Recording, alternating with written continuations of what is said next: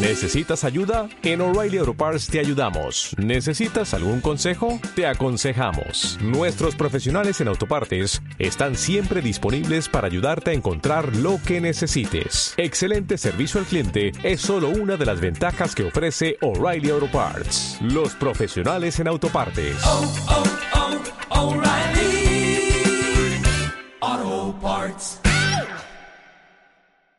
Si te gusta este podcast, entra en ivox.com y recomiéndalo. Así le ayudarás a que gane visibilidad en la mayor biblioteca de audio a la carta en castellano, donde además encontrarás centenares de programas de radio, monólogos, audiolibros, conferencias y otros muchos audios de diferentes temáticas. Ah, y recuerda que iVox es con V. 3. En la guarida del lobo. En muchas ocasiones el enemigo más difícil de hallar es aquel que se pasea a las puertas de tu casa, come de tu plato y se esconde en tus propios rincones.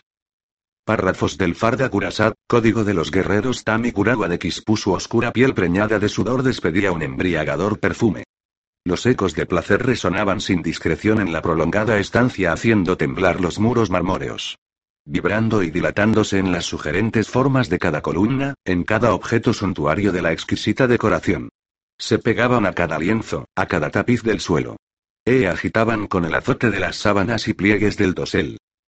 Gemidos femeninos que no escondían la pasión ni el esfuerzo derramado dando un sofocante calor a aquella desmesurada estancia, tan rica en horna como en apariencia fría y callada. De pronto los cuerpos, azorados en tan ardua batalla, extinguieron en un último gemido toda su fuerza y se derrumbaron uno junto al otro. La calma tras la ventisca. Tras la furia. El silencio. En el ambiente humeaba la fragancia pesada de los aceites de sándalo y canela con los que se envolvía aquel oscuro cuerpo en un húmedo abrazo. Que Omara acariciaba con sus pequeñas manos blancas la perfumada piel de intenso color negro.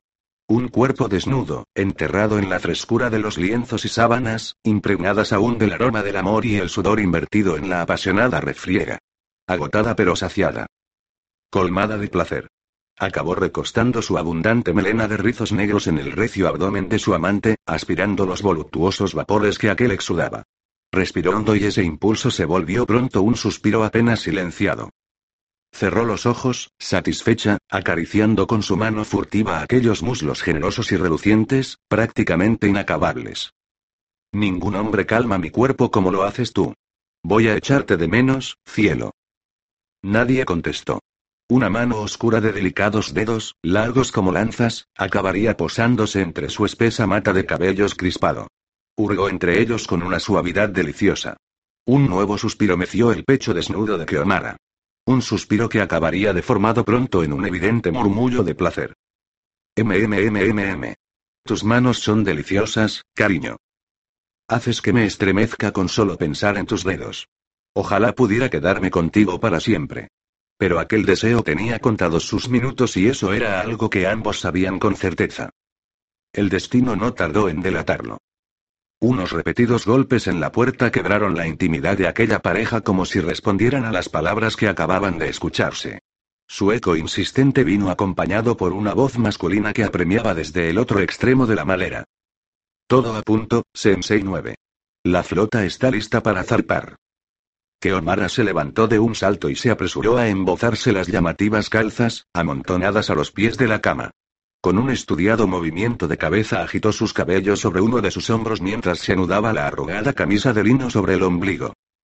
Aún se sentía atractiva a pesar de no ser ya ninguna niña, pensaba, mientras se miraba en el alto espejo que dormitaba en una esquina muy cerca del recargado lecho. Su talle podía competir aún con las jovencitas. Sus nalgas llenaban con gracia aquellas calcillas de colorido chillón y formas bombachas. Y sus senos, nunca muy abundantes, se mantenían firmes. Quizá su rostro escondía con mayores dificultades el verdadero paso del tiempo.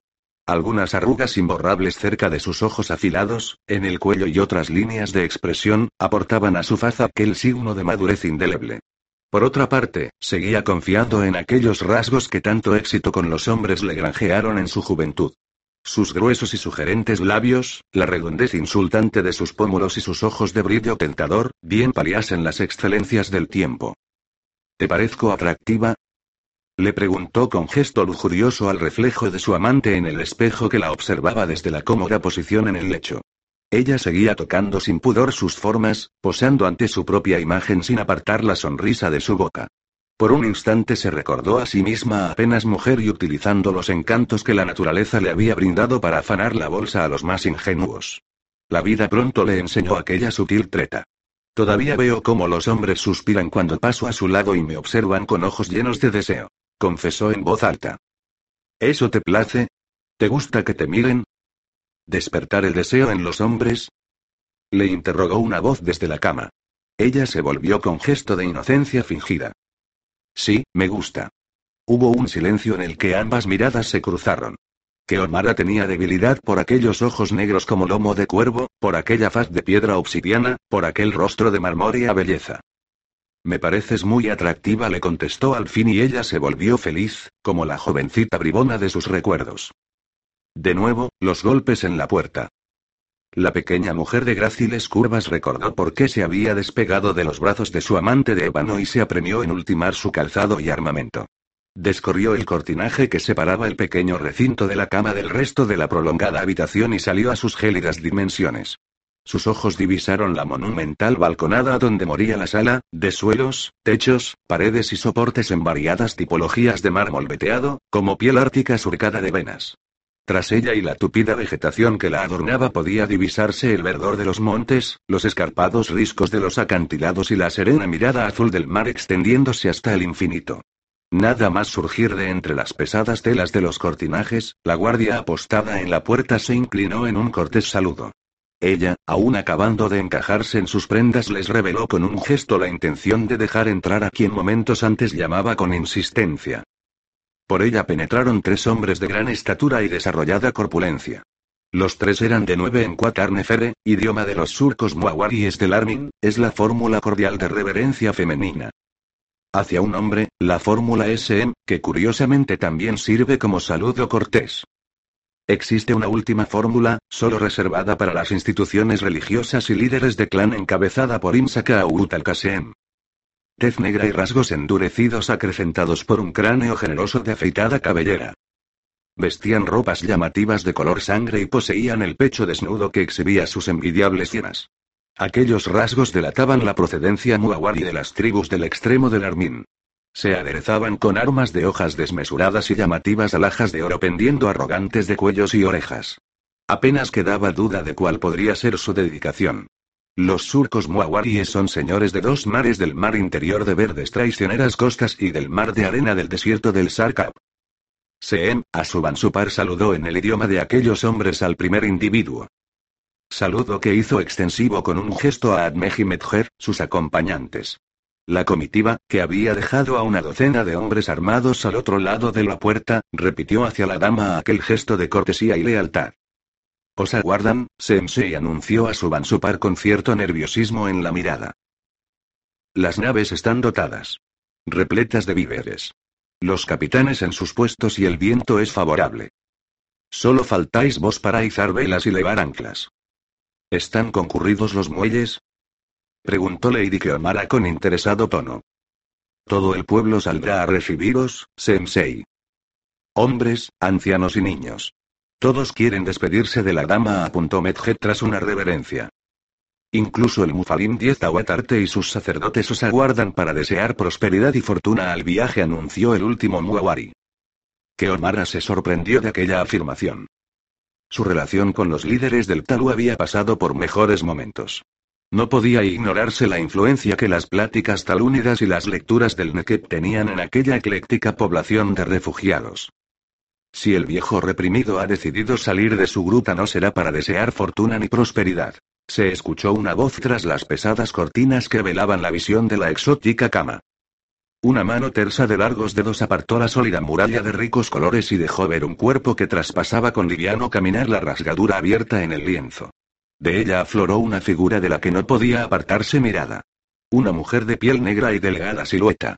Caminaba con provocadora lentitud exhibiendo sus brillantes e interminables piernas, solo cubiertas, a la altura del talle por un diminuto pareo en tono sangre nudado sobre su cadera y que dejaba ver generosamente las curvas que pretendía ocultar.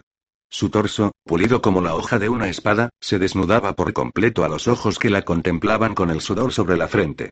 Un cuello esbelto alojaba un nutrido ramillete de aros dorados y collares de cuentas. Aros que también vestían sus muñecas y tobillos interminables. Solo un sencillo tocado sobre la maraña de sierpes trenzadas que era su cabello daba color al monocor de cacao de su piel. Eso sí, sin mencionar el velo de llameante color rojo que se despeñaba desde sus hombros y caminaba tras ella durante varios metros. Su belleza de negro hielo resultaba sobrecogedora. Aquellas facciones de piedra, marcadas a cincel, arrancadas a un rostro intemporal, duro, de una hermosura mortal, como la mirada del áspid negro, se clavaban en la retina hasta producir obsesión. Diez líder espiritual de la secta de los Meferet, extremistas intérpretes del Neket, libro sagrado del Talú. Akanwe 11 era algo más que la suculenta y al tiempo turbadora concubina de la señora. Os aguarda para veros embarcar con sus propios ojos. Siempre se siente más fuerte cuando partís por largo tiempo, amor mío susurró cuando estuvo a la altura. Guerreros. Inclinó la cabeza aquella felina dama de notable estatura al cruzar junto al grupo allí congregado. Los hombres se inclinaron de inmediato, pero que Omara le mantuvo la hipnótica mirada hasta que el avance de su amante impidió continuarla sin torcer la cabeza. Akanwe prosiguió caminando hacia el colosal balcón donde asomaba tan lujosa estancia. Que Omara no pudo evitar torcer el cuello y contemplar la espalda sinuosa de aquella lúbrica hembra desnuda y perfumada de aceites que aún olía a pasión. Entonces se volvió hacia el capitán de su guardia personal, apartando la vista de la formidable mujer, como quien se aparta mediante el sacrificio de la tentación. A su Supar. Eres mi hombre de confianza. Comentó bajando la voz hasta el susurro. Quiero que sirváis a la princesa Akanwe como si sus deseos fuesen mis propios deseos. Quedáis al mando de palacio y de la guarnición. No le quitéis ojo a ese gusano de Tawatarte. Vigílale. Huelo que tiene contactos con ese traidor de Salim. Si te da la menor excusa, actúa contra él o contra sus hombres. Haz lo que creas conveniente para mantener la estabilidad en mi ausencia, pero sé sutil. No quiero regresar y encontrar la ciudad en plena revuelta popular. En ese terreno, las arengas del Mufalín nos pueden costar muy caras. Haré lo que ordenáis, Sensei. Confío en tu lealtad, a Subansupar. Con un gesto de cabeza señaló que estaba en disposición de partir. Sensei le interrumpió el recio Muawari. ¿Seguro que queréis continuar con esto? No es el mejor momento para abandonar la ciudad. Debo demostrarle a mi pueblo que las palabras de Salim no fueron más que tretas y que el Mufalín es un despreciable charlatán. Soy perra vieja para que alguien insinúe que no tengo las agallas suficientes para traer la prosperidad a esta tierra. Saldré de caza y sacaré del mar el mejor trofeo. Eso cerrará la boca de esos disidentes por una buena temporada. Ahora solo necesito que tú domines la situación en mi ausencia, como siempre lo has hecho, mi buena Subansupar.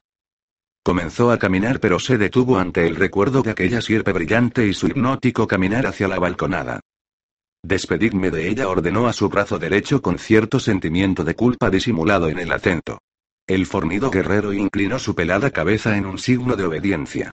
Querría haberse despedido, pero sabía que la separación resultaba más sencilla de esta manera. Fuera la aguardaba su escolta de guerreros muawaríes que la conducirían hasta el puerto. En la ventana, disfrutando de vistas irrepetibles, aquella hembra de llamativo aspecto contemplaba el bullicio de los muelles. Dentro quedaba un devoto soldado con demasiadas responsabilidades sobre sus hombros. Ismant agachó la cabeza para poder pasar a través del redondo umbral. Dentro, la luz era tenue y el silencio presidía la estancia a pesar del número de personas que se reunían allí. Solo un leve murmullo advertía del nerviosismo y la angustia de las horas que se vivían. El pequeño salón estaba lleno de familiares de Fabatom Nile. Hermanos, tíos, sobrinos se apiñaban en las sillas y comentaban en voz queda entre ellos. Algunos solo pensaban. Aquella congregación no once vocablo kerbasar de raíz Kestor. Se pronuncia Agnu.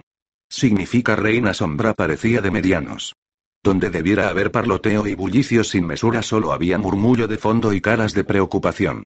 La entrada del humano provocó un repentino silencio. Cuando Bredo se percató de quién había llegado dejó la conversación con el angustiado tío Sven y se aproximó hasta el monje. Señor Ismand le dijo con un desmesurado respeto que le impedía mirarle directamente al rostro. Es un verdadero honor tenerle aquí, ¿cómo está Faba? ¿Ha despertado ya? Se interesó el lacónico monje. Bredo hundió la mirada con pesadumbre. Aún no, señor. Confiamos en que lo haga pronto. ¿Puedo verla? Preguntó Ismant.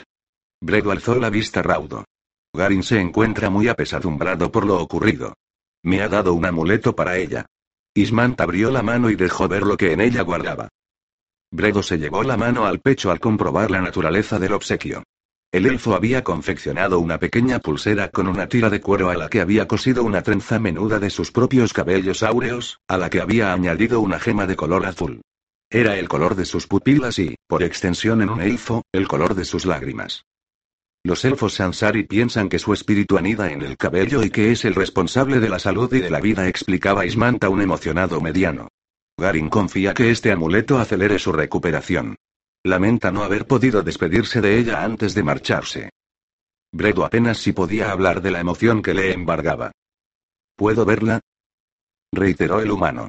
El turbado marido cabeceó una enérgica respuesta afirmativa y le acompañó hasta la puerta de la habitación ante la mirada asombrada de sus familiares, que no pudieron contener sus disimulados comentarios sobre el presente.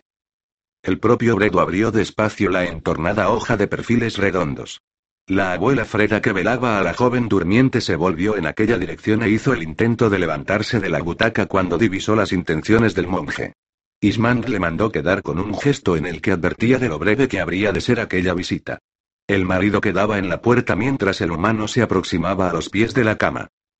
La única llama vacilante que daba lumbre bailaba alrededor del rostro sereno y cálido de la joven muchacha. La habían encontrado en el bosque con una herida en la cabeza, perdida de conocimiento. Se había actuado a prisa con ella y por suerte estaba fuera de peligro, pero aún no había recuperado el sentido. Su imagen era enternecedora. Aquel pequeño cuerpo, arropado por las cálidas y coloridas mantas de la cama, dormía ajeno a la desgracia con la placidez de un niño. La abuela Freda no pudo retener las lágrimas cuando vio al monje humano arrodillarse ante la joven para tomarle la pequeña mano. Que el espíritu inmortal de Garin te acompañe en la oscuridad, gentil Faba musitó el monje cerca del rostro exánime de la joven mediana mientras colocaba con delicadeza aquella pulsera alrededor de la delicada muñeca de la joven. Sin abandonar aquella rendida posición llevó aquella mano menuda hacia su pecho desde donde se le escuchó murmurar una oración a los espíritus. Garin nunca volvió a cruzarse en vida con la risueña Faba, pero supo por boca de quienes lo hicieron que aquella pulsera se convertiría en una verdadera reliquia. Acompañaría la muñeca de la dama hasta el último de sus días. Luego pasaría por las manos de la numerosa descendencia que tuvo con el bueno de Bredo. Mucho daría que hablar en la comunidad aquel fabuloso regalo de cabellos de elfo, engarzado a mano, poseedor del espíritu de tan noble criatura cuyo recuerdo perduraría por siempre como protector de aquella comunidad mientras aquella se levantase ante la mirada del tiempo. Aunque.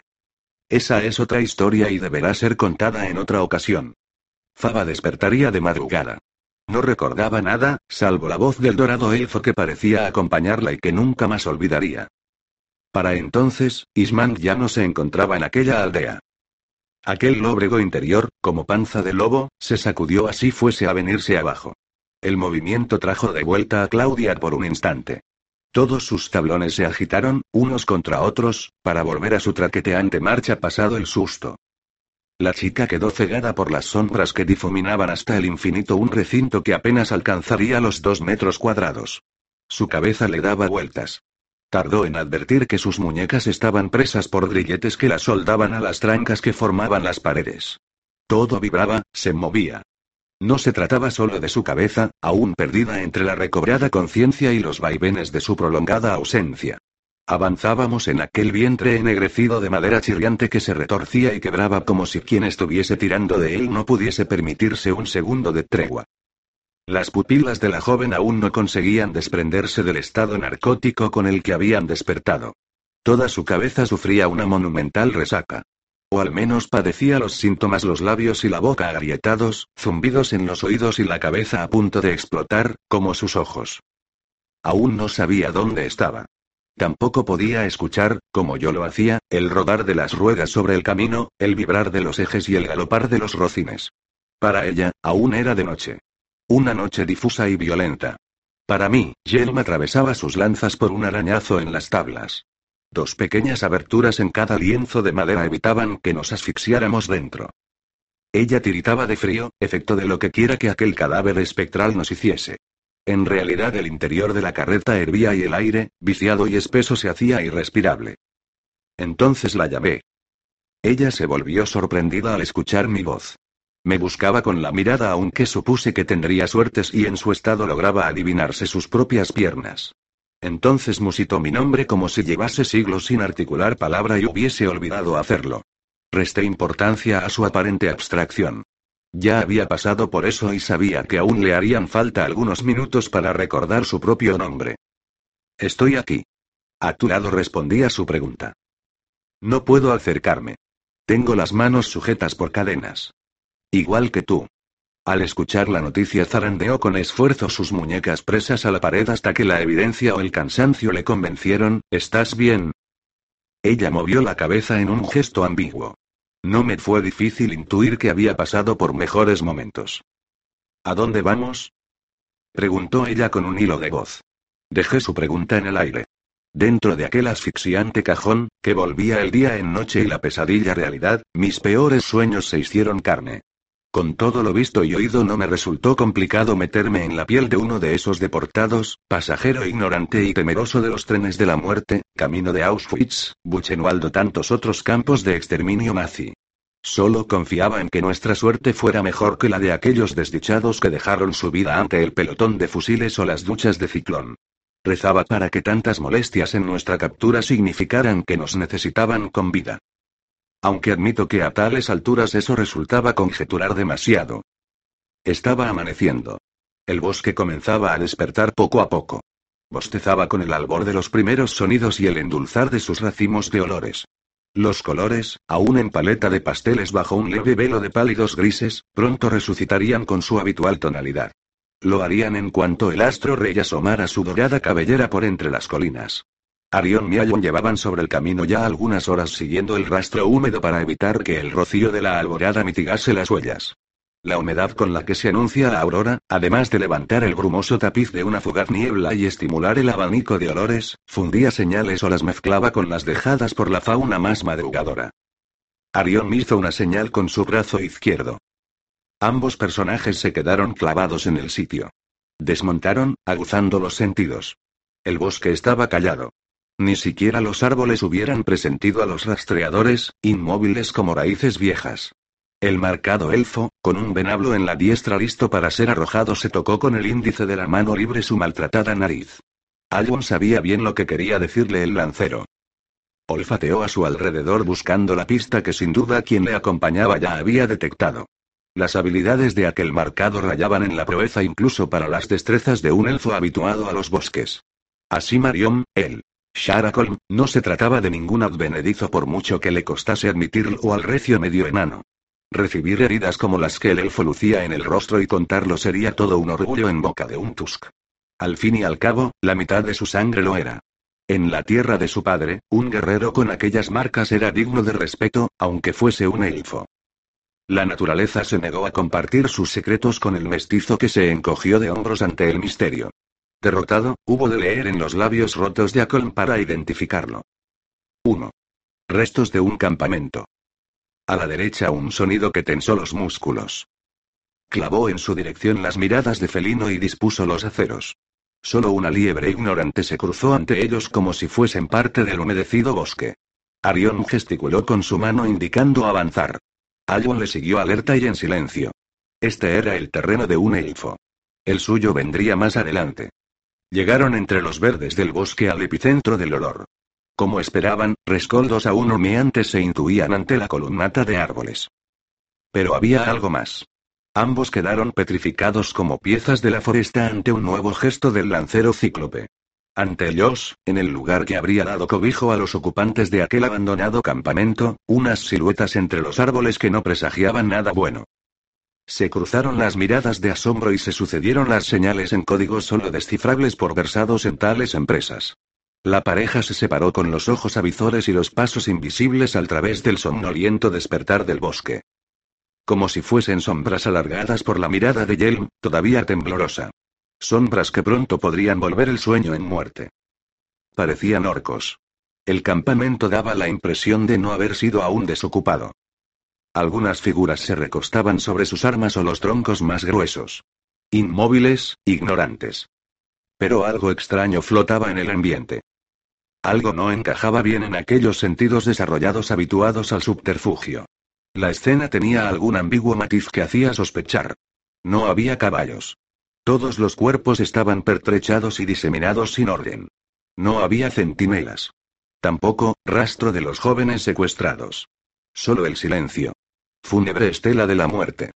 Los cazadores no se quitaban los ojos de encima. Estudiaban las reacciones en sus rostros, en sus gestos, a medida que ganaban metros hacia las formas inmóviles, extremando precauciones. Alvon se situó a la espalda de uno de ellos que parecía dormir apoyado al nudoso tronco de un árbol. Era un soldado recio, embutido en su tenebrosa armadura, oculto su rostro por el yelmo. No se escuchaba nada. Ningún ronquido, ninguna respiración. La mano endurecida del mestizo empuñó con firmeza su endiablada espada, alzándola con lentitud sobre el cráneo del infortunado como la hoja de la guillotina y aguardó el mínimo gesto para iniciar la dentellada. Los ojos del lancero se tropezaron con una víctima. En su cabeza inició la secuencia de golpes que habría de venir después del primer adversario. Tendría que abatir a cuatro antes de que el resto se levantase.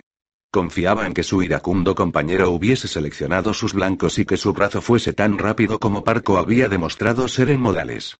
Entonces torció su única mirada hacia el mestizo Tusk que le aguardaba con sus llameantes iris verdes clavados en el rostro. Inclinó la mirada un tanto. Y el aullido del Ariel hirió el perfume del bosque buscando sangre. Arión surgió de entre la espesura como una aparición. Con un enérgico golpe de su brazo envió un poderoso venablo al pecho de otro enemigo que se alojó en aquel como en un muñeco de trapo clavándolo al árbol que le servía de apoyo. Algo no encajaba. Algo no era normal. Se apresuró a empuñar otra de las picas y buscó con su ártica pupila el siguiente adversario. Algo no andaba bien. Demasiada calma, demasiado silencio. Lariel no encontró sangre de la que beber aunque la cabeza del soldado rodase por el suelo como un trasto inútil pateado por un crío. El impacto seccionó el cuerpo en dos partes. Algún embriagado de adrenalina sesgó el viento en busca de otro adversario. También cayó al suelo abierto en dos. Sin derramar una gota de sangre. Y algo en su cabeza le obligó a detenerse en seco. Demasiado silencio para aquella tempestad. Ningún movimiento entre los durmientes. Ninguna reacción. Ningún grito de dolor. Demasiado pesado aquel sueño. Las miradas se volvieron a cruzar, esta vez estupefactas. Apenas pudieron articular palabra. Con sus gestos de guerra, sus rostros incrédulos en aquel campamento fantasma, rodeados de cuerpos que no sangraban, durmientes que no despertaban a pesar de las heridas. Solo había una posible y lógica lectura. Ya están muertos, dijo una voz tras ellos. Por inercia las miradas volvieron a encresparse y los brazos a alzar el poderoso hierro con intención de matar. Pero la voz era una voz amiga. Ismant. Como un ánima vuelta a la vida, el sinuoso cuerpo del monje embozado caminaba hacia ellos, cual dulce, etérea y elegante pesadilla. Sus ojos de noche cerrada se posaron en la pareja cuando detuvo su imperceptible caminar a solo unos pasos de ellos. ¿Qué haces tú aquí? preguntó el medio enano. Creí que aguardarías en la villa, con los medianos. ¿Les mataste tú? Ismant prefirió responder la pregunta del marcado. No. Acabo de llegar. Escuché que alguien se acercaba. Me escondí. No sabía que erais vosotros. Es increíble que llegases aquí antes que nosotros, añadió Ion envainando su furiosa arma. Si no les has matado tú, ¿quién lo ha hecho? Ismand les dio la espalda y se encaminó hacia el cuerpo que la lanza de Arión había crucificado en el madero. Alzando su rostro desveló un espectáculo horrible. La faz del orco era una mueca de pánico petrificada en un rictus de horror sin nombre. Su carne había envejecido hasta el extremo cadavérico momificando sus rasgos. Les han consumido la vida. Como una flor en el desierto. Solo las sombras de Nefando han podido hacerlo. La razón, Probablemente no querían testigos de lo ocurrido en Diez Cañadas. ¿El motivo? Eso es algo que me preocupa. Después de dos días de viaje, Garin y Forja habían dejado definitivamente atrás el Valle de los Medianos. La noticia de los sucesos en la aldea de Diez Cañadas se había propagado como una epidemia aunque muy desvirtuada. Pronto, familiares, vecinos y habitantes de los alrededores se interesaron por lo sucedido en la pacífica aldea. Aquella pareja de elfos se vio acosada a preguntas sobre la suerte de sus vecinos durante su avance. Garin, diplomático, no se excedió en la naturaleza de los hechos pero se encargó de recomendar la ayuda. Una vez dejada atrás la comarca con sus calles empedradas, sus casitas redondas y sus prados verdes, la preocupación del arquero se centraba en la manera de encontrar la pista de Rexor y los humanos. Es posible que Ismant supiese dónde y cuándo encontrarse con el Señor de las Runas o que sus habilidades siempre sorprendentes no hiciesen necesario tales conocimientos. Pero sin duda ellos sí los precisaban. La comunicación entre ambos jinetes, al inicio mucho más fría, comenzó a caldearse con el humor desenfadado del rubio mestizo. Forja estaba inquieta, perdida sin la guía del mutilado. Quizá solo la fluida comunicación de su bello acompañante le hacía olvidarse de aquella difícil situación por la que atravesaban. Trataba de aceptar su condición, su papel en aquella entramada historia. Una ubicación en ese mundo que no le pertenecía y que sentía tan ajeno. A veces, su cabeza se marchaba al único lugar que podía sentir como su hogar. A aquel campamento en los bosques, invisible para el mundo. Trataba de imaginarse qué estaría haciendo en ese momento si aún estuviese allí. ¿Cómo seguirían aquellos a quienes había dejado contra su voluntad? La rutinaria vida dentro de aquel bosque muerto. Entonces regresaba al presente y se veía cabalgando hacia lo desconocido acompañada de un mestizo arquero del que apenas si conocía su nombre. Todo le parecía tan extraño. Garin la observaba. La miraba con tanto detenimiento que se diría comenzaba a obsesionarse con ella. Parecía como si el elfo más incluso que fascinarse con su contemplación, tratase de compararla con una imagen anterior alojada, quizá, en un vago recuerdo del pasado. Ella tenía la sensación que aquel elegante elfo la miraba como alguien que lleva mucho tiempo sin hacerlo y ahora se sorprende del cambio operado en la distancia. Resultaba una mujer inquietante. Era hermosa. Ni siquiera su exótica apariencia mutilaba la belleza innata en la sangre de los elfos. Demasiado enjuta para ser una mujer, de musculatura nervuda y fibrosa. Muy buena estatura, por otra parte. Y aquel cabello. Rexor se lo había contado, todo. Los genes paternos habían sido generosos con ella. ¿Naciste en el campo de refugiados? Le preguntaba al suave trote de los córceles. Garin conocía en parte aquella respuesta. Ella le miraba, silenciosa, como dudando si iniciar una conversación que comenzaba a discurrir por aquellas inestables interrogantes. No. Creo que no decía al fin tratando de disimular la turbación ante aquel tema. Pero debí llegar allí siendo aún muy joven. Apenas recuerdo otro lugar. Apenas. Se interesaba el elfo con una chispa incierta alumbrando su mirada celeste. ¿Tus padres no fueron al bosque contigo? También conocía la respuesta de aquella pregunta. Ella volvía a quedar en silencio y su semblante se llenaba de melancolía por los recuerdos. No. Confesaba amargamente. Guardo pocos recuerdos de mis padres. Creía que Arión era tu padre. Mentía, pero mentir ante una dama se le había dado siempre muy bien. Ella carcajeaba y la tensión en el ambiente se desvanecía. No, no lo es. Mi padre era humano. ¿Le conociste? Yo jamás conocí a mi padre. Reveló el apuesto arquero quizá con la intención de compartir el dolor con la mestiza. Ella suspiraba y volvía a hundir la mirada en su pecho. Solo conservo de él sensaciones, ninguna imagen. Muchos recuerdos aunque no posean cierto. Dudaba un momento, quedaba pensativa. Calor. Protección. Es una sensación que me envuelve. Debió dolerle separarse de ti. Ni siquiera sé si vivió lo suficiente. El chico suspiró y tornó la mirada hacia otro lado. El propio Garin comenzaba a ser víctima de su propio juego sin poder evitar que afloraran recuerdos dolorosos de un pasado mejor. Trató de suavizar la conversación. Dos huérfanos mestizos unidos por el destino. Ironizó tragándose las emociones. Empezamos a tener cosas en común. Incluso podría tener esperanzas de que pudieran hacer una bonita relación entre nosotros. Una relación. Como compañeros, Claro se apresuró a aclarar con humor. No tengo ninguna otra intención por el momento, créeme. ¿Por el momento? Sonreía ella, ¿pones siempre esa mirada de ingenuo cuando te insinúas? Le comentaba, pensando que con la ironía, aquellas seductoras pupilas dejasen de tener efecto en ella. Bueno. Confesaba el otro con gesto sufrido. La vida de Trotamundos es dura unos días aquí, otros allá. Mucho tiempo sin la compañía de una hermosa mujer. Y Iwan no suele ser, digamos, receptivo a mis encantos. Ambos acabaron carcajeando. La tarde avanzó rápido y en la cabeza de Garin pronto estuvo donde montar campamento para la pernocta. No podía quitarse de la cabeza cómo harían para reunirse con Rexor. Confiaba que el sabio Félido tuviese recursos para eso y decidió concederle el margen de la duda. Se apartaron del camino y se dispusieron para acomodarse. Cenaron de las provisiones generosamente donadas por los habitantes de la aldea, lo que hizo recordarle a Garin la salud de la joven Faba y confiar que el amuleto hubiese servido de algo.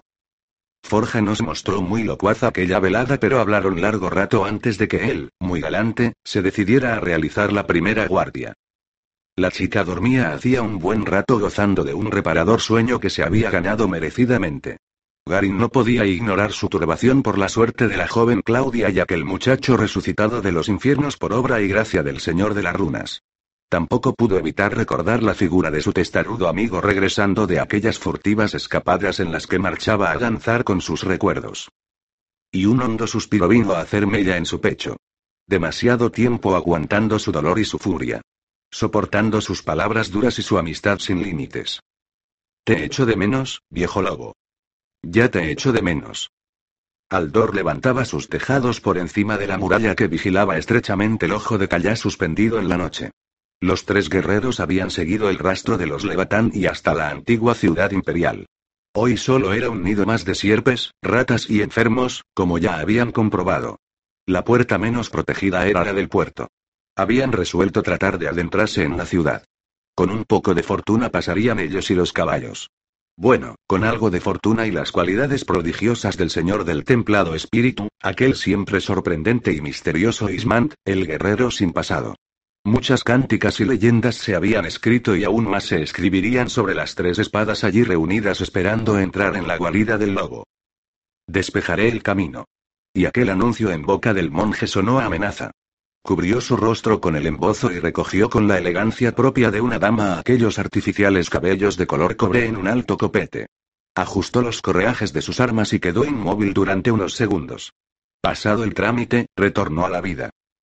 No os demoréis, advirtió antes de partir a la carrera y desvanecerse al contacto con las sombras. ¿Cómo sabremos si lo ha conseguido? Dudó el lancero mirando los dientes que coronaban las almenas, enmudecidos en las sombras. Alun esbozó una sonrisa canalla. No fallará.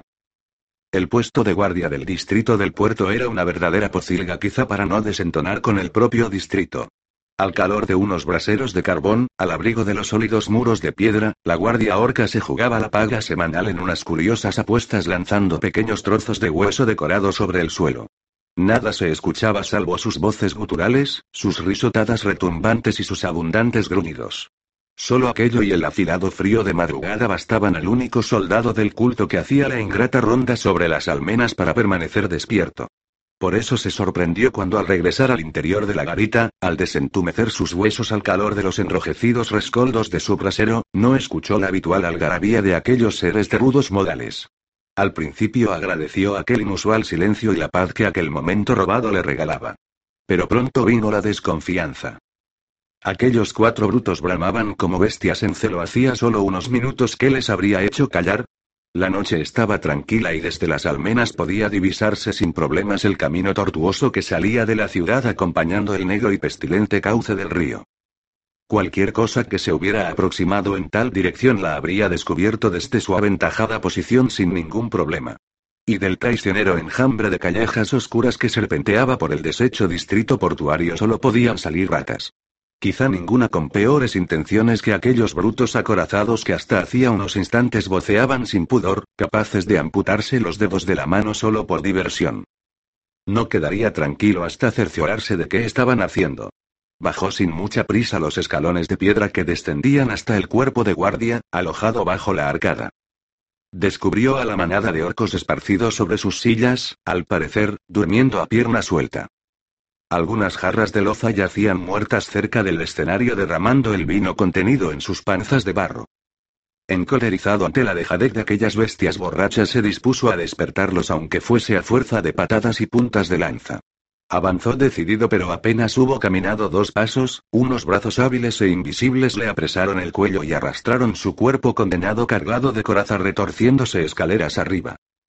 Desde la corona de almenas de la muralla una luz partió buscando el cielo, difuminándose al poco, como un susurro en el vacío. Alun y Arión supieron entonces que ningún ojo vigilaba ya sus pasos desde aquel cinturón de piedra. Salieron desde las sombras como espectros armados de acero hacia el cubil de la bestia. Era solo un crío. No tendría más de seis u ocho años. Vestía cubierto de harapos. Rebuscaba entre la basura acumulada en las estrechas e intrincadas callejuelas del muelle. Apenas tenía edad pero atesoraba una experiencia y perspicacia que solo proporciona la miseria unida a la clandestinidad. Era un humano.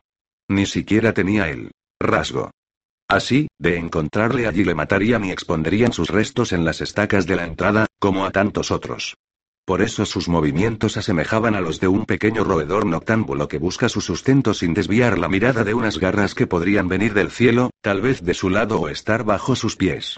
Escuchó un sonido de pasos solo a tiempo para percatarse de que dos figuras avanzaban tras él.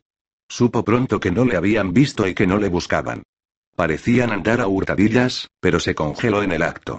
Con suerte pasarían junto a él sin descubrirle. No sería la primera vez. Apostado entre la inmundicia quedó mirando una pared próxima envuelta entre los velos turbios de la noche. En ella descubrió algo que le heló la sangre, la pared le miraba. Unos ojos engastados en el adobe desvencijado y marchito de los muros le atravesaban de parte a parte. Tan asombrados de haber sido descubiertos como él lo estaba al descubrirlos. Un miedo feroz le atenazó por dentro y no supo si correr, gritar o cerrar los ojos para apartarse de tan endemoniada visión. Parpadeó y aquella mirada sin cuerpo continuaba allí, cercenándole. Poco a poco pareció dibujarse una silueta. Como si el viejo ladrillo quisiera salir caminando por su propio pie. Y aquella figura caminó a paso calmado y decidido hacia el pequeño que temblaba de miedo en su mugriento cobijo. Al caminar dejó de ser pared para volverse hombre. Un ser esbelto y embozado.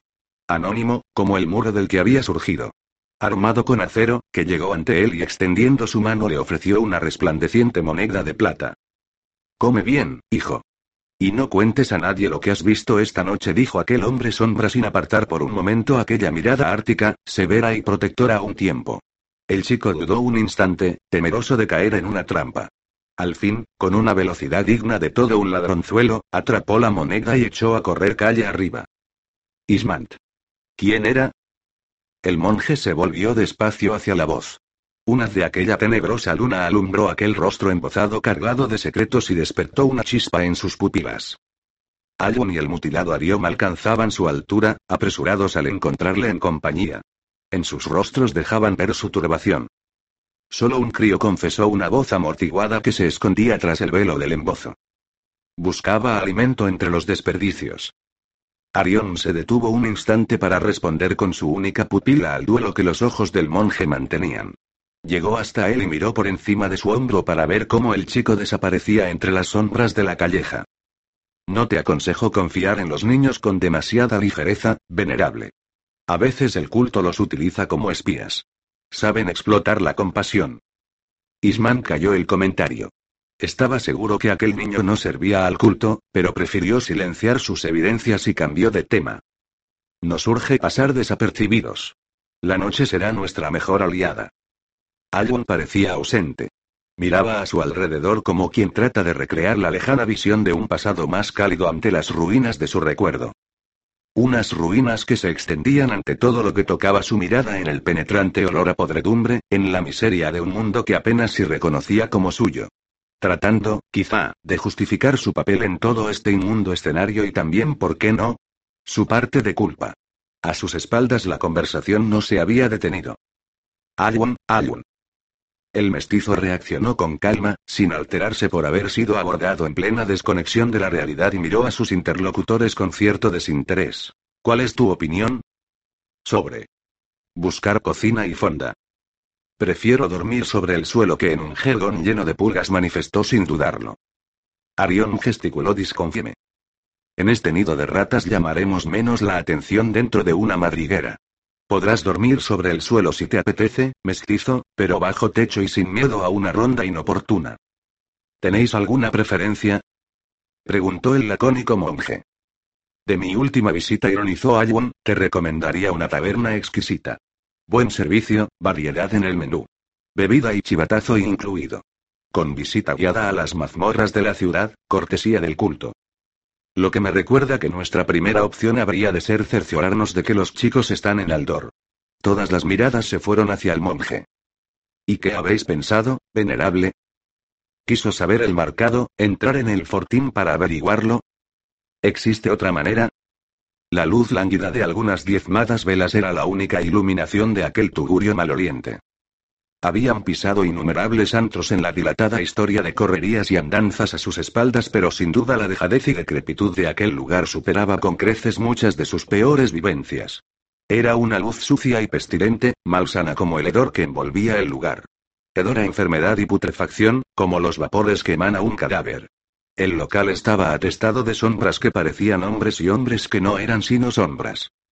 Despojos enfermos que una vez fueron humanos y que ahora arrastraban sus deformidades sin dignidad.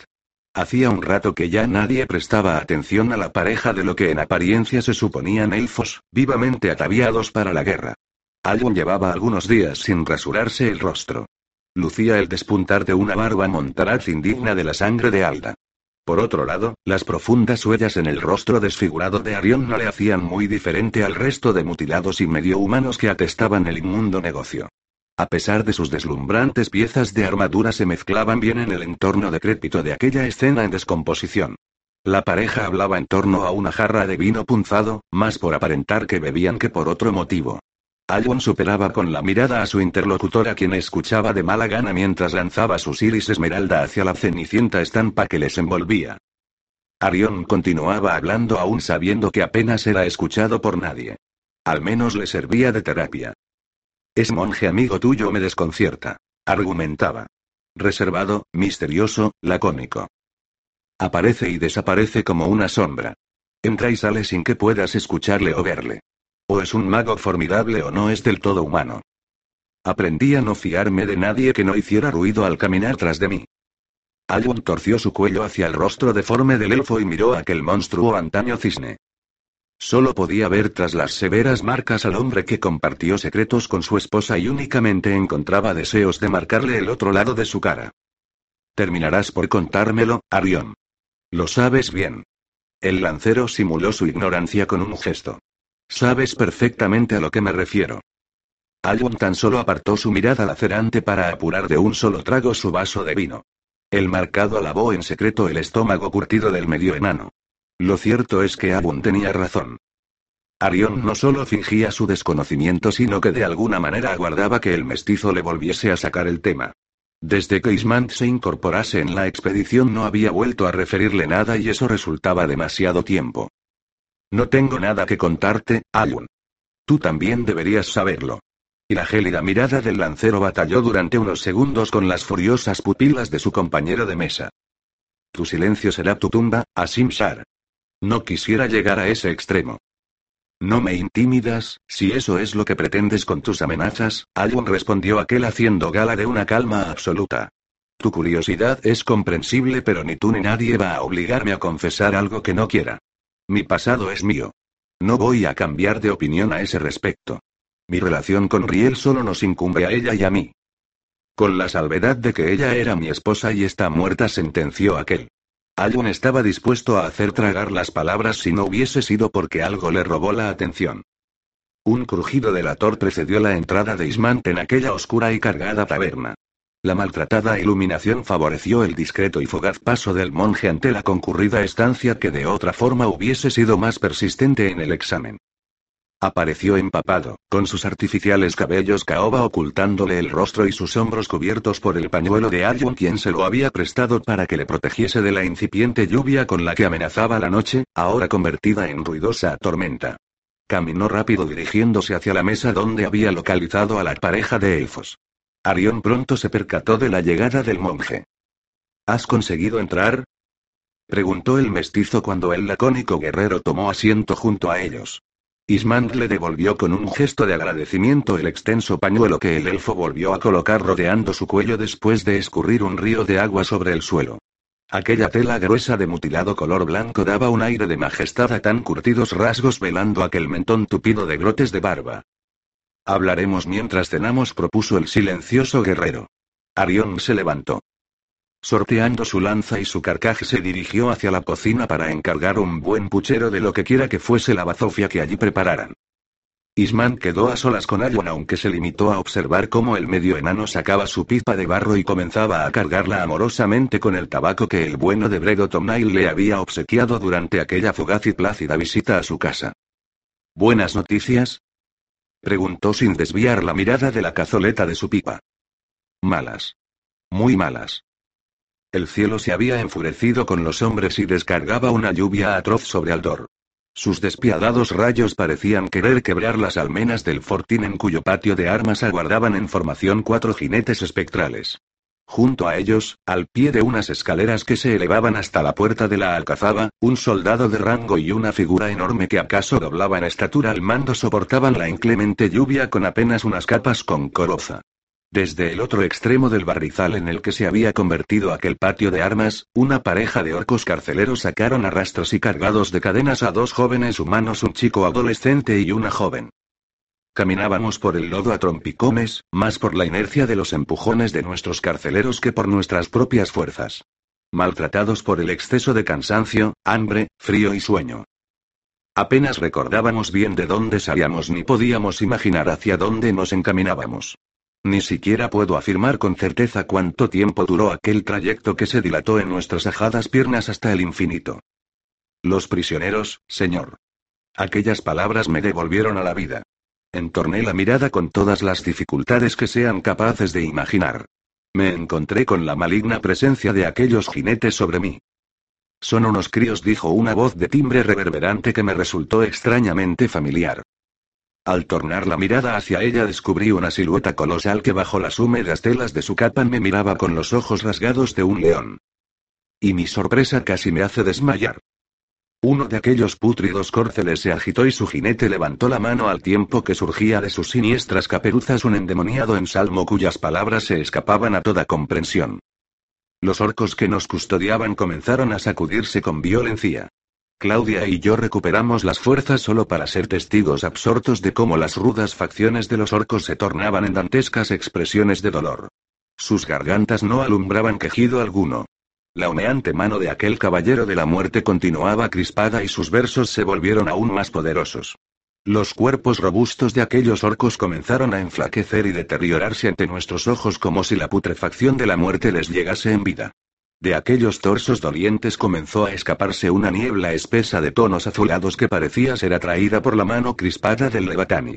Cuando consumió toda aquella energía, el siniestro personaje emitió un prolongado y silbante suspiro antes de regresar. No había ningún vecino en las inmediaciones. La lluvia se despeñaba feroz convirtiendo aquella noche temprana en un desolado barrizal. Los guerreros caminaban cagados hasta los huesos. Ensartaban sus botas en el barro hasta los tobillos. No se veía a nadie, pero la sensación de tener un millar de ojos invisibles sobre las espaldas resultaba un pesado lastre.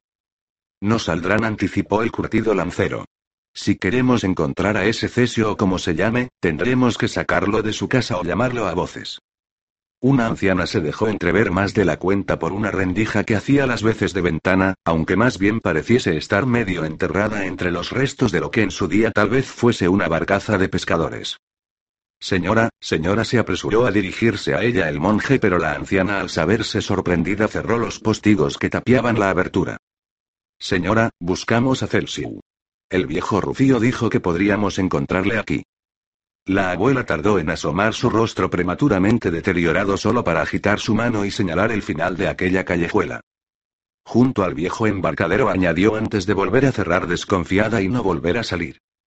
Sin más información, el trío continuó su húmedo peregrinar entre el barro y aquellas destartaladas construcciones comprobando cómo poco a poco los varones más jóvenes comenzaban a salir tímidamente por entre las montañas terrestres quizá solo para intimidarles con su presencia.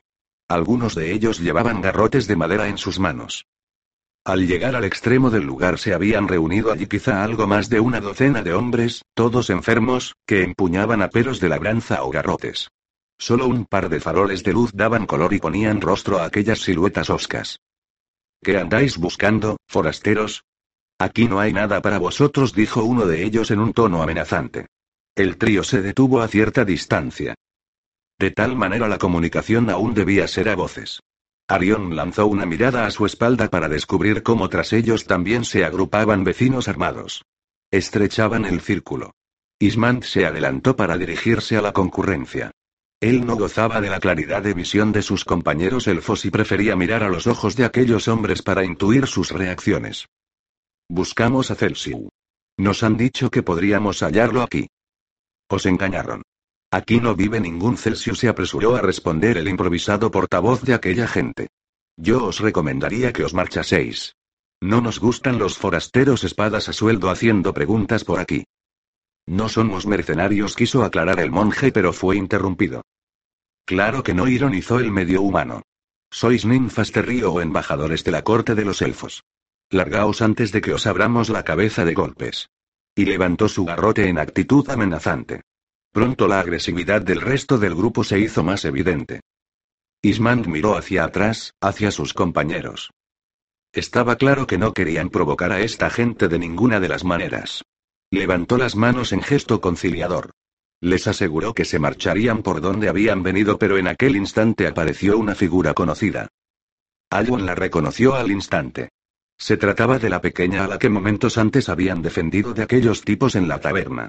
Se acercó por detrás del grupo de hombres y llamó la atención de su cabecilla con enérgicos tirones de sus perneras. Luego gesticuló con sus manos lo que parecía ser un lenguaje de signos y aquel acabó llamando a un compañero al que indicó algo al oído. Aguardad un momento, exhortó entonces al trío de guerreros. Y allí quedaron todos bajo la lluvia que se resistía a remitir hasta que un nuevo personaje entró en escena.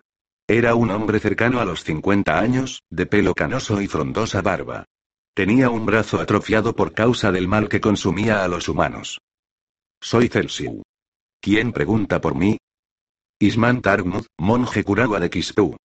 Un mestizo de los Ansari, de la ciudad montaña de Tuaskias y Mario Melcharaklom. Hubo un rumor generalizado al escuchar aquellos nombres. El propio Celsiu tardó en responder aunque lo hizo primero para dirigirse a sus vecinos. De acuerdo, Gastón, muchachos. Volved a casa. Yo me encargo de los forasteros. Poco a poco aquel piquete se fue disolviendo con la tranquilidad de dejar las cosas en buenas manos. Celsius se acercó al trío y ofreció su mano sana en señal de saludo. Por favor, disculpad la poca hospitalidad de mis camaradas, pero en estos tiempos que corren no pueden hacerse muchas concesiones a los desconocidos que aparecen a medianoche. Seguidme. Celsius los dirigió por la maraña de callejuelas y recodos de aquel barrio prefabricado de restos ante los ojos curiosos de sus habitantes, hasta llegar a una pequeña choza destartalada. Estáis en vuestra casa, indicó con un amable gesto invitando a pasar. El hogar era de reducidas dimensiones cuajado de goteras a pesar de la protección que los restos de un velamen daban a la inestable techumbre. Una mujer de mediana edad, de manos callosas y espaldas dobladas por el trabajo y años de miseria recogió pertenencias de los aventureros con una entregada disposición. Casia, mi mujer la presentó a los invitados. Calienta un poco de cerveza para nuestros huéspedes. Insistió en ello, a pesar de la negativa de los guerreros a causar más molestias. Celsiu, mientras tanto, intentó acomodar como pudo a aquellos hombres en torno a una desvencijada mesa. Rufio nos recomendó buscarte. Nos hemos metido en líos en una taberna de los muelles. ¿Así que sois vosotros quienes dieron una lección a Fargo y los suyos? Preguntó retóricamente el anfitrión. Las noticias vuelan en esta ciudad y ocurren pocas cosas entre esos muros de las que yo no me entere. Los actos heroicos, comentaba Arión con cierta ironía, son asunto del mestizo. Así que tú eres el Sharaklom. Escuché de pequeño historias sobre ti. Siempre creí que no eras más que un mito inventado para entretener a los niños. Arión lo tomó como un bello cumplido. Y tú eres un monje Kurawa, añadió, esta vez dirigiéndose a Ismant. Supongo que entonces eres el demonio que el pequeño Merrin aseguraba esta noche haber visto entre los callejones. Ismant esbozó una sonrisa antes de confesarse. Compruebo que es cierto que las noticias vuelan. Podéis dormir tranquilo, Celsiu. Yo soy el demonio que creyó ver el chico, aclaró el monje. Casia regresaba con la cerveza caliente en unos cuencos.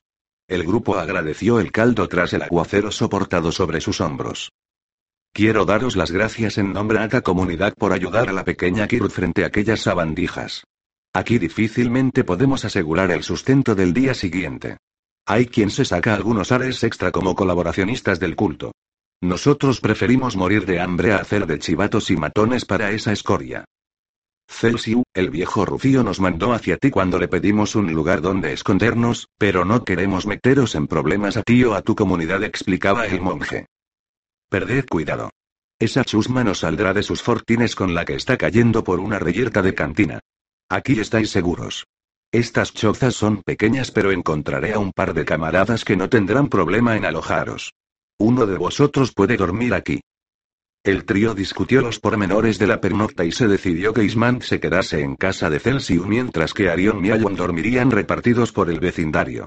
Celsius apenas si tardó en solventar el problema del alojamiento y pronto las espaldas de los elfos descansaron en seco.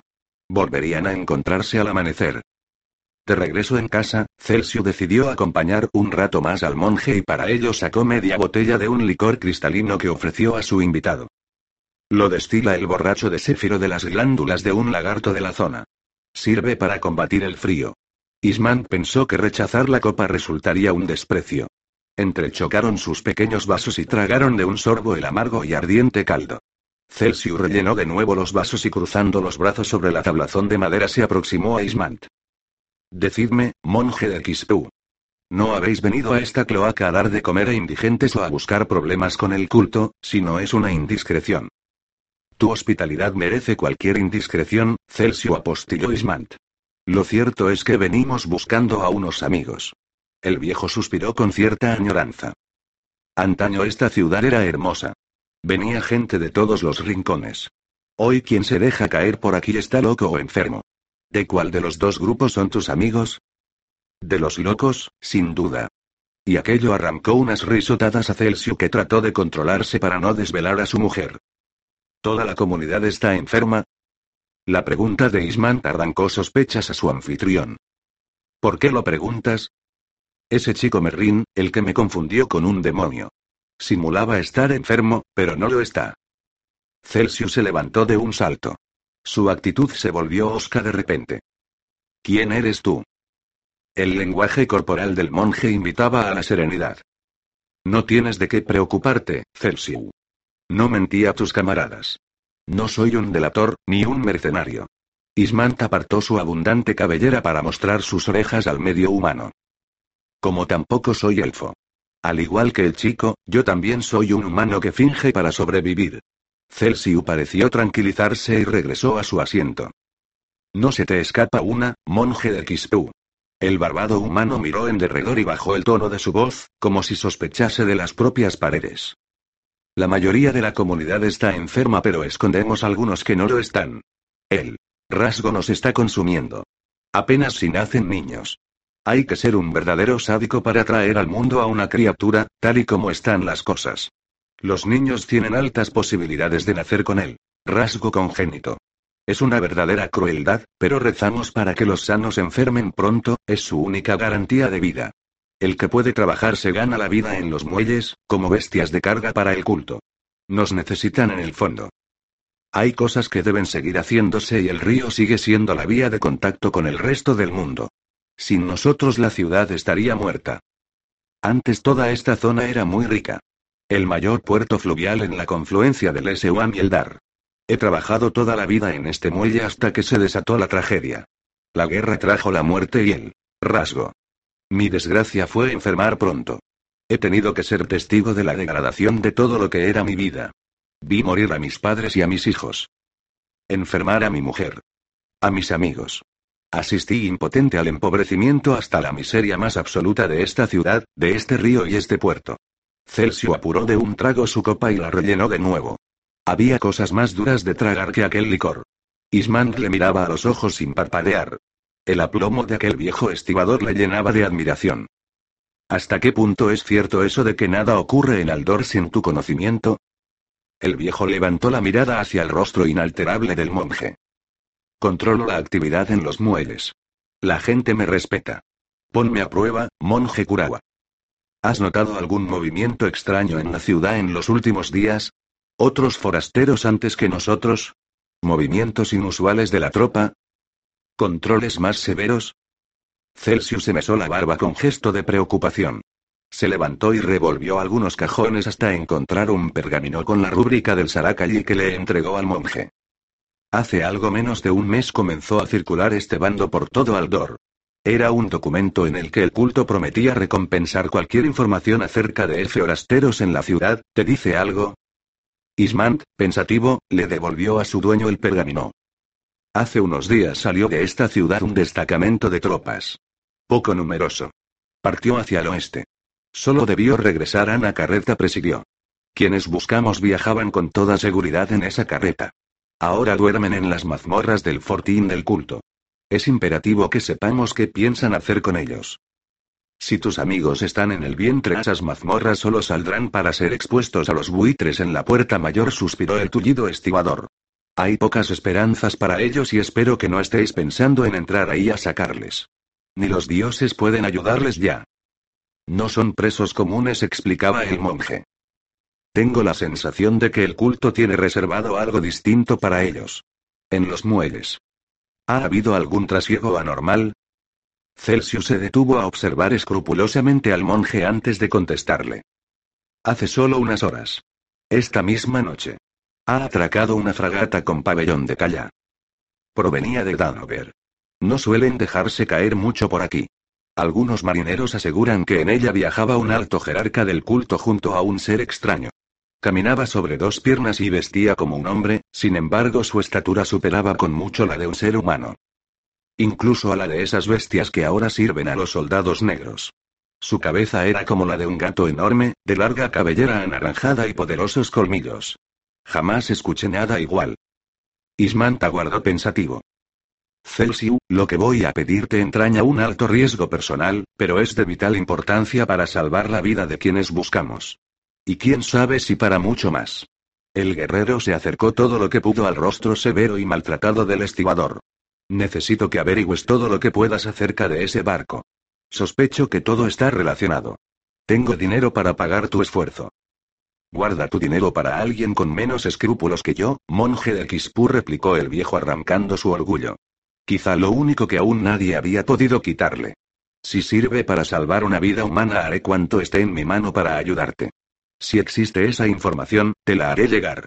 Así estaremos en paz por lo de la pequeña Kiru. Te lo agradezco. Hazlo cuando hayas satisfecho tu curiosidad, monje. No antes. Celsius se levantó con la intención de regresar al lecho del que había sido sacado en plena madrugada. Antes de marcharse recordó al monje dónde podía dormir. A punto de abandonar aquella sala se volvió de nuevo hacia Ismant. Esos jinetes. Son ellos de quienes os escondéis en realidad. ¿Y a quienes perseguís me equivoco? Esas criaturas sí han salido del mismo pozo de Somna. No quisiera tener tratos con nada que tenga relación con ellos. Esas criaturas no son de este mundo. Ismand no tuvo una respuesta para él. Por la mañana el monje contó su charla a los elfos. Por seguridad decidieron pasar el día en aquel malogrado barrio. A la caída de la tarde, Celsius regresó con la información. Un pequeño contingente de tropas estaba haciendo preparativos para partir hacia el sur. La fragata del culto había sido dotada con aperos de seguridad y se rumoreaba que portaba un cargamento de gran valor. Dos expediciones por dos travesías distintas, una por tierra y otra por agua. Ismand lo veía claro. Sacarían a los chicos de allí por dos rutas alternativas. O bien una de ellas no era más que un señuelo. Sea como fuese, existían pocas opciones. Alun y Arion seguirían a caballo la expedición terrestre. Ismant haría lo propio con la que partiese del Eseuan vía fluvial. La tarde del día siguiente trajo consigo la marcha de la primera comitiva. La que seguía la ruta de tierra. La encabezaban los cuatro levatanis y un destacamento de orcos y goblins. Con ellos iba una carreta presidió. Imaginaban, la misma que había traído a los humanos hasta Aldor. Arion y Alon marcharon tras ella horas después.